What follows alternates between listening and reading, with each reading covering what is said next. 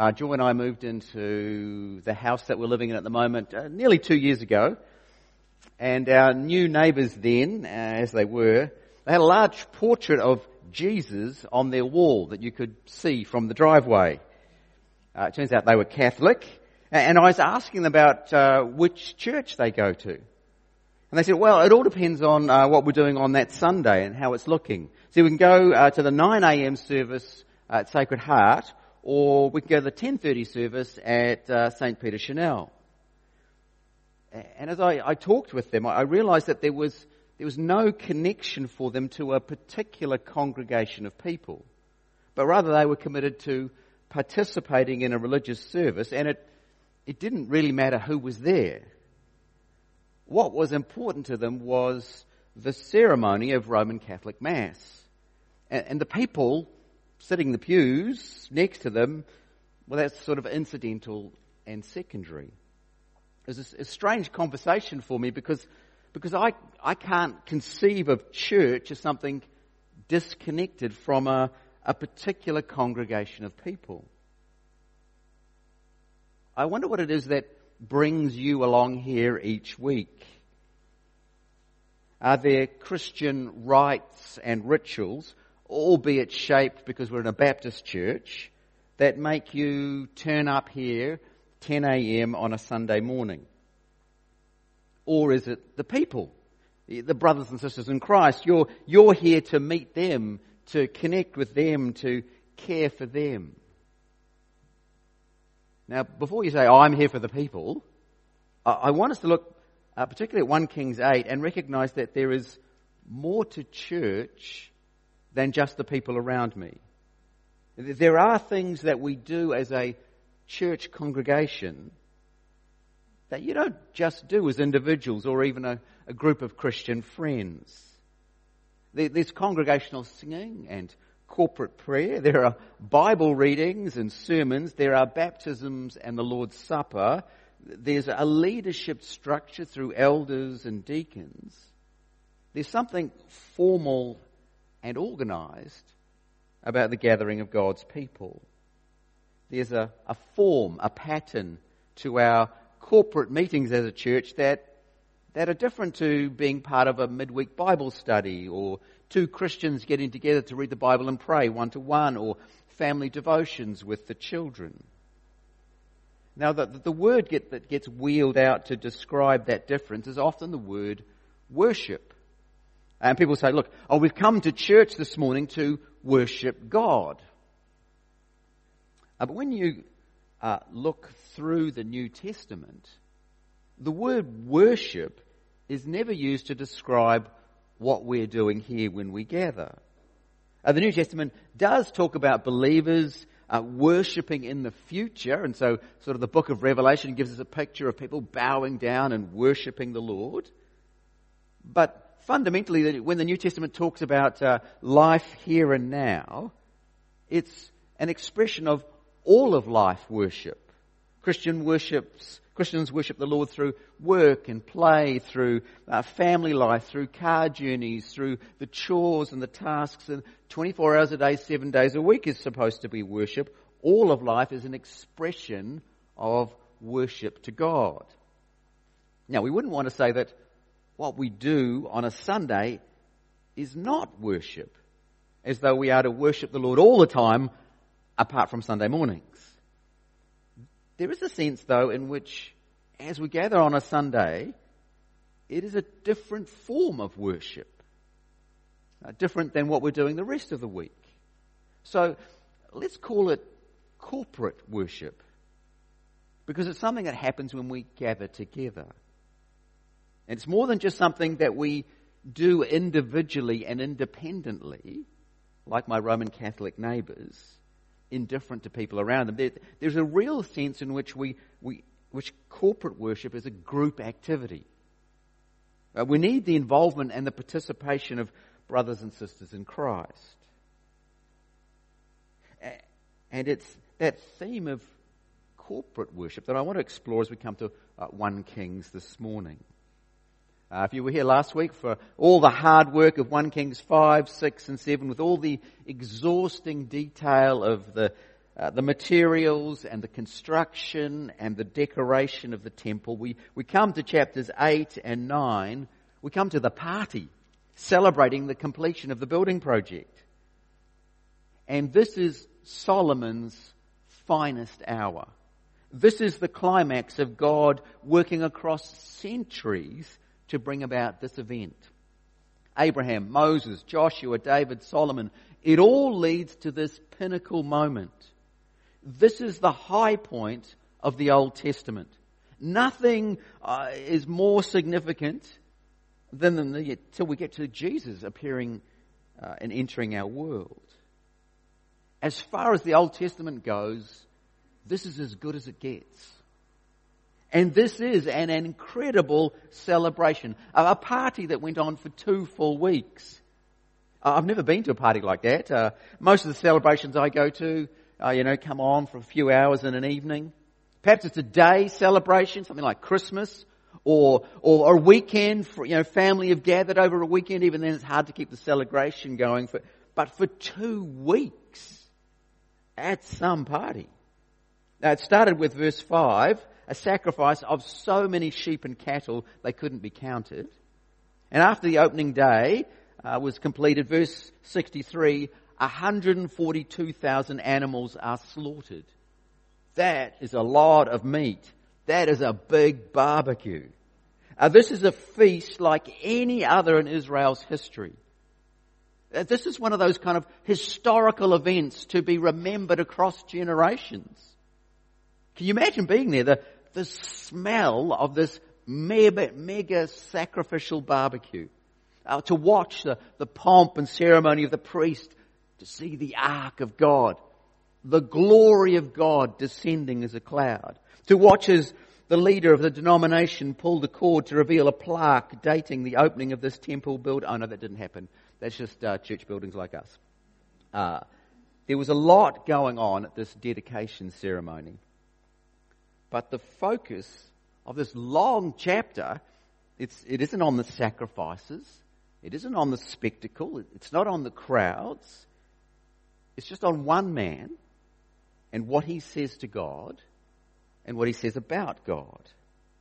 And the topic that controls Solomon's words is the topic of worship. He doesn't use that word, but that's the big idea of the chapter. That's the chief purpose of the temple.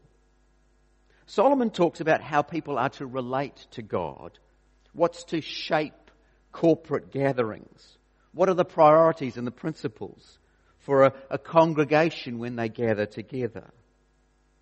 This could be one of the most important chapters in the Old Testament as it tells us what God is looking for from people like us. Now there's, there's a whole lot in this chapter, but I've just picked four things, four important aspects of corporate worship that Solomon sets before us. Now, if you've been here for the earlier chapters, uh, and you, if you're here for the coming chapters, we will see that Solomon gets a lot wrong. Uh, he is conflicted, flawed, but this was his moment. Uh, in 1 Kings, we see and hear Solomon as God's truly wise and insightful king. And Solomon's words have been preserved for us, and, and we are to take to heart what it means for God's people corporately to relate to God. So let's look at four important aspects of that uh, worship, corporate worship from 1 Kings. Firstly, uh, corporate worship is covenantal. Now, now, there's a big word that we don't use every day. It's like a formal agreement. It's like a contract, but in many ways bigger than that. Uh, the Treaty of Waitangi is fundamentally a covenant. Uh, that idea was certainly in the minds of the missionaries who drafted it. And as a covenant, it's outlasted the people who signed it. It's an agreement between the parties that's bigger than the individuals who were there when it was first established. Well, God made a covenant at Mount Sinai with the Israelites. He will be their God. They will be his people. We'll be in a special relationship. And here are the rules. And God gives them uh, the, the two stones tablets and Moses fills out the details. And their relationship is defined by this covenant. Uh, generations of Israelites have come and gone, but the Lord has pledged himself to Israel. He is in a covenantal relationship with them. As a nation, he's committed to keeping the promises he's made to them. And this chapter shouts out that worship in this place is based on and, and founded on the covenant that the Lord has made with his people. Uh, the chapter, this chapter more than nearly any other chapter in the Bible keeps talking about Israel. 35 times, Israel, Israel, Israel. The nation that has a covenantal relationship with the Lord. And therefore this is the nation, out of all the nations, to build a temple for the Lord. And the covenant's foundation document, written on the two tablets of stone, the Ten Commandments, that's transported in the ark of the Lord, verse 1, placed, verse 6, in the most holy place of the temple. They're reminded again and again that the covenantal promises that God made have been kept. So verse 23, Lord, the God of Israel, there is no God like you in heaven above or on earth below, you who keep your covenant of love with your servants, who continue wholeheartedly in your way. This relationship between God and Israel is on the basis of this covenant that they made at Mount Sinai. And that covenant relationship is fundamental to the temple that Solomon is dedicating in this chapter. Now, today, we here, we gather as people of God, and we do so on the basis of a covenant. It's God's covenantal relationship with us through Jesus. That makes corporate Christian worship possible. See, when we worship, we are celebrating the fact that this God has drawn people like us together, but on the basis of a covenant. It's the new covenant relationship established with Jesus.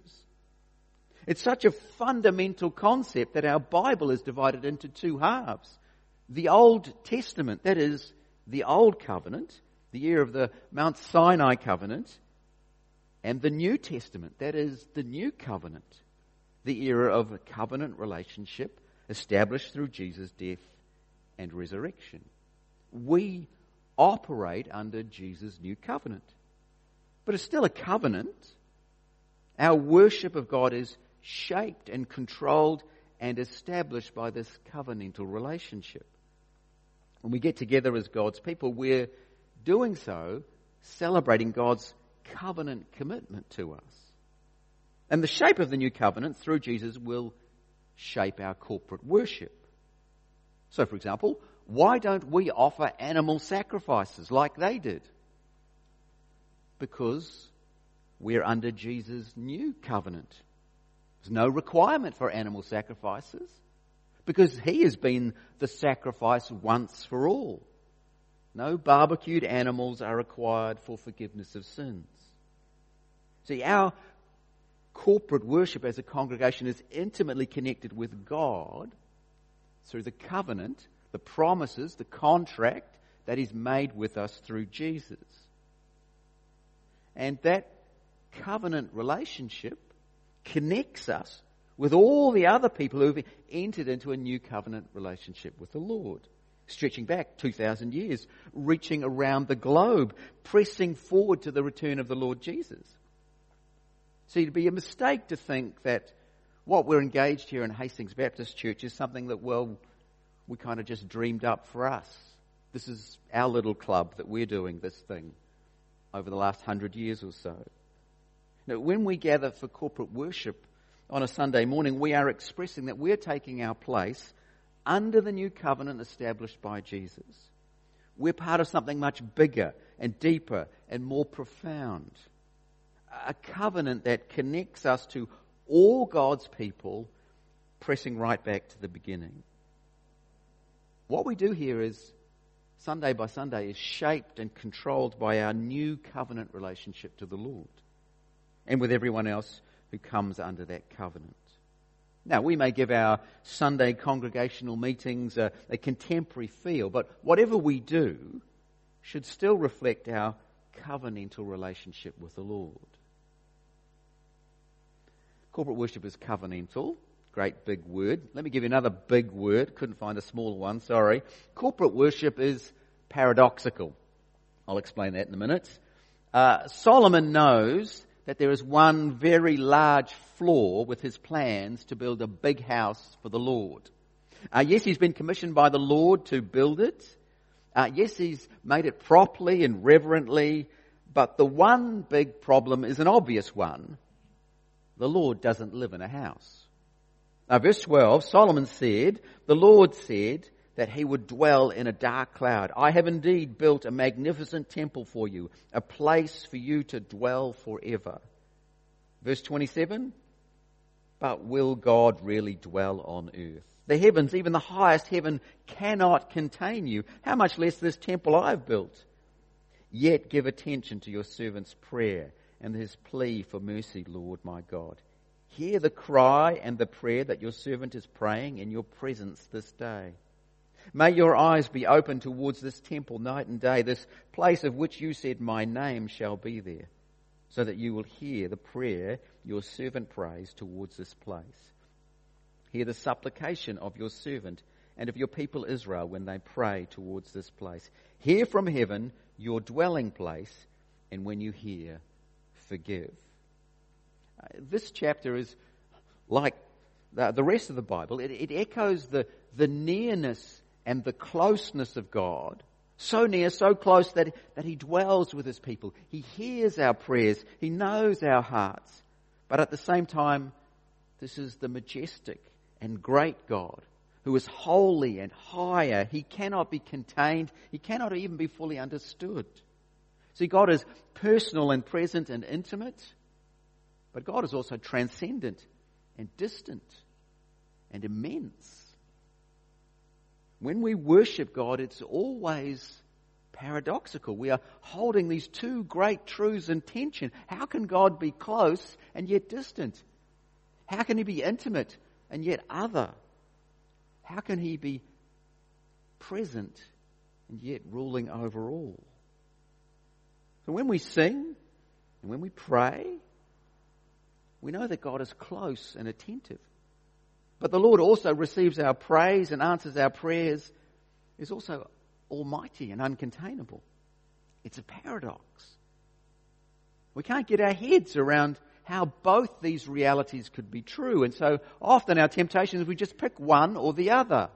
We like to make God a distant observer who's very majestic and all that, but, but he's remote and distant. He just leaves us to get on with whatever we want to do on a Sunday morning. Or we like to make God an appreciative audience member who's here. He's, he's one of us. He's sitting in the pew next to you. And we meet as, and we meet every church, eh, as we meet as a church every Sunday, there's, there's little that tells us that He is majestic. He is the God of the universe. we can treat Him so confidently that, that He's kind of present, He's super excited to be here, and He's so happy. It's either one or the other. But the God who reveals Himself in the Bible is the God who is both a consuming fire and the God who sings over us with rejoicing. And he's the God who makes his home with us but he's also the God before whom every knee must bow. You see the idea in verses 10 and 11. Uh, when the priests withdrew from the holy place, the cloud filled the temple of the Lord. And the priests could not perform their service because of the cloud, for the glory of the Lord filled the temple. See, the cloud both reveals God and hides God's glory. This is the God who comes to us, but also the God who hides himself so that we will not see all of him. true corporate worship captures both these elements of God's nature. We, we need them both. We should be mindful of these realities. We sing of the greatness of God, but we also sing of His love and His care. We pray asking God to bring wars to an end on the other side of the world, and we ask for personal encouragement in our time of need. We come to the Bible and we, we see God's plans across millennia, but we also want the scriptures to speak to our hearts today.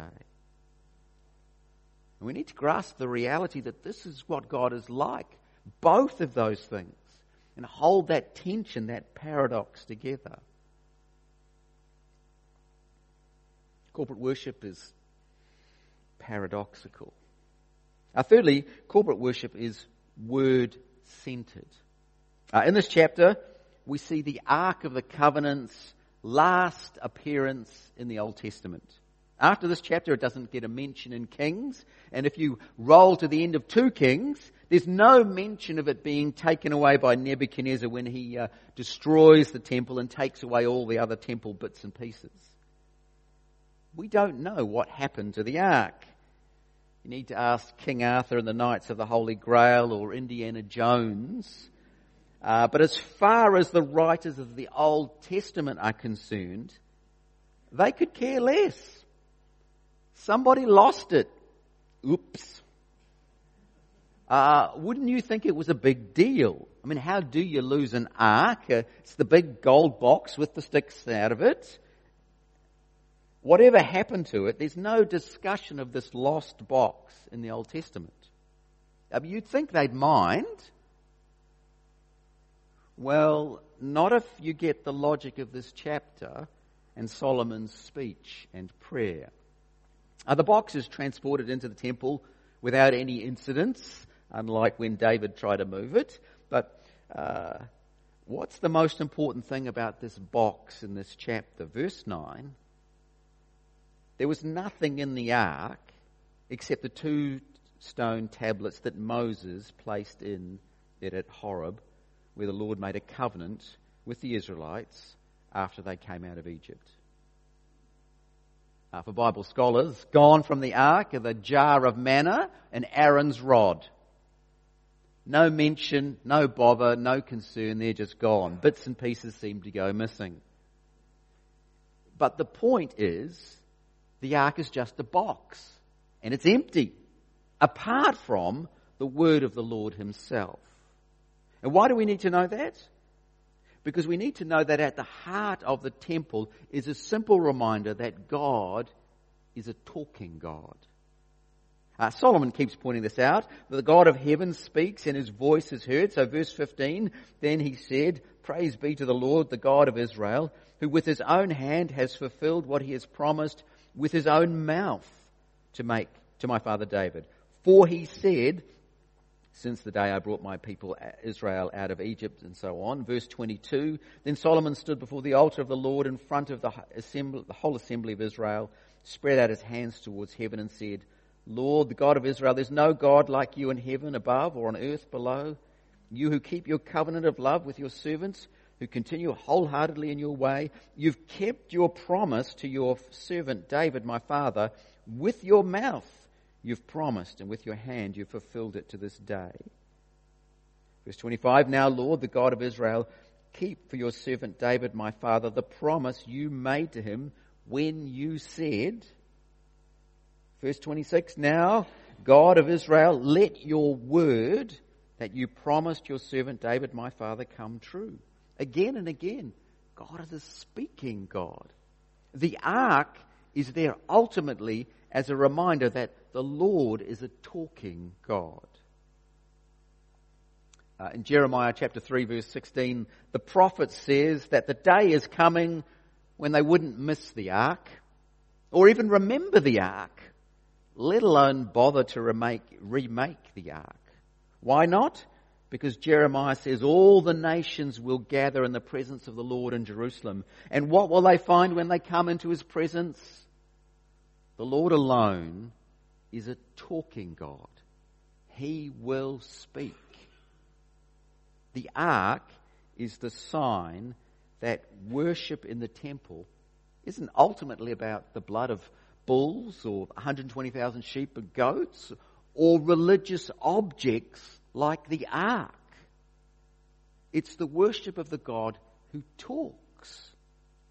Corporate worship is driven and defined by what God says. Now, that was the case in the Old Covenant temple worship. It's the same for New Covenant Christian worship. We're not concerned with bits and bobs of religious artifacts. What we're concerned with is a speaking God. Which is why the Bible is at the center of church life. See, Scripture is not merely a record of what God once said back then.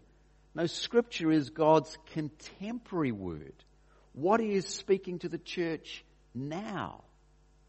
And so, uh, corporate worship will be centered around the speaking God and His word spoken to us. Fourth, last, corporate worship is repentant. Uh, as we read through Solomon's prayer, uh, it becomes obvious that Solomon sees one of the key functions of, the te- of temple worship is going to be Israel saying sorry quite a few times. Uh, from verse 31, Solomon works through a list of six scenarios of uh, bad things that uh, might come Israel's way because they've broken the covenant, and one promise to hear the prayers of foreigners, verse 41. So, verse 31, when anyone wrongs their neighbour. Verse 33, when your people Israel have been defeated by an enemy because they've sinned against you. Verse 35, when the heavens are shut up and there's no rain because your people have sinned against you. Verse 37, when famine or plague comes to the land, or blight or mildew, locusts or grasshoppers, when an enemy besieges them in any of their cities, whether disaster or disease may come. Uh, verse 44, when your people go to war against their enemies. Verse 46, when they sin against you, for there is no one who does not sin, and you become angry with them and give them over to their enemies who take them captive to their own lands, far away or near.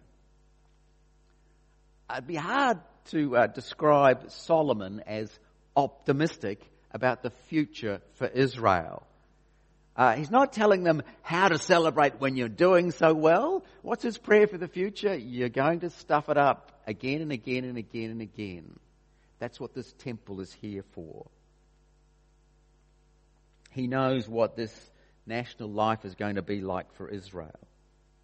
But he also knows there is forgiveness for people who throw themselves on God and ask for his mercy. And there is mercy to be had, verse 47 and if they have a change of heart in the land where they are held captive, and repent and plead with you in the land of their captors. Remember, this is where the first readers of this book are. They are in exile. They are captives. And say, we've sinned, we've done wrong, we've acted wickedly. And if they turn back to you with all their heart and soul in the land of their enemies, who took them captive, and pray to you towards the land you gave their ancestors, towards the city you have chosen, and the temple I have built for your name. Then from heaven, your dwelling place, hear their prayer and their plea, and uphold their cause, and forgive your people. Now, do you see something rather strange here? Uh, where is Solomon when he prays this prayer? He is in the Jerusalem temple and what is filling the air as he prays this prayer? What can he smell? The, the smoke, barbecued animals. They've sacrificed a gazillion animals with plenty more lined up uh, for the same fate. What does Solomon not say about sacrifice? He doesn't say that it brings forgiveness. Forgiveness for us comes when we repent, and throw ourselves on the mercy of God. There is sacrificial blood everywhere around the temple. But Solomon says we need to come to God in repentance. See, biblical worship is repentant worship. The Christian life is a life of repentance. See, what does it mean to, to continue on the Christian life? What's the sign that I'm still a Christian? Oh, my moral achievements, my great victories? No, the sign that I'm still a Christian is I'm repenting today. I'm coming back to the Lord. I'm confessing my sins. Every day is a day of repentance. The sign that you're carrying on for Jesus is you are continuing to repent. That's the shape of the Christian life, and that's the shape of corporate Christian life. To worship is to repent and believe the good news. When we gather together Sunday by Sunday, part of our corporate worship needs to be repentance. Uh, from the earliest days of the Christian church, the, the pattern of church gatherings basically the same. Start with some kind of adoration, praise, some kind of song or a psalm, and follow that with a, a plea for mercy, a confession of sin, an assurance of pardon. Up until a few decades ago, the, the entire Christian church was agreed on the fact that, that all worship had to be repentant worship. Part of what we're doing when we come together for corporate worship is to repent, to confess our sins, and once again be reassured of forgiveness in Christ. Part of what you need to do as you come is, I'm coming as a repentant sinner, Sunday by Sunday part of gathering is my expression that I am still part of the people of God, for I'm continuing to repent, not only individually, but corporately, together. See, the way to joy and rest and relief and release is through repentance. Our repentant worship, that's what delivers what we need. You see, uh, in Solomon's requests, these different categories. What are they to do? Look towards the city, look towards the temple, cry out for mercy from God in heaven. If you were here with us last week, we, looked at what does the temple point to? What does it mean? It's the meeting place of God and humanity that we see ultimately filled, fulfilled in the Lord Jesus, who describes himself as the temple of God. See, in Solomon's day, they looked towards a building, a piece of geography. What do Christian believers look towards? Oh, we look towards the temple, the true and living temple, the Lord Jesus. And we look to Him and we call out to our Father in heaven for forgiveness for our sins. Whatever your situation, you look to the Lord Jesus and you call out for forgiveness. And God is a God of mercy. And through Christ, the real temple, comes forgiveness. Four important aspects of corporate worship covenantal, paradoxical, word centered, repentant. Let's pray together.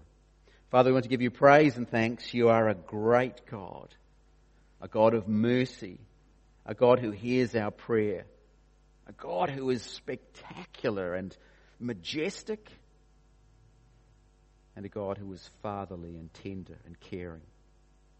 Help us to hear your word to us today. Help us to trust in you for rescue and for forgiveness. In Jesus' name, Amen.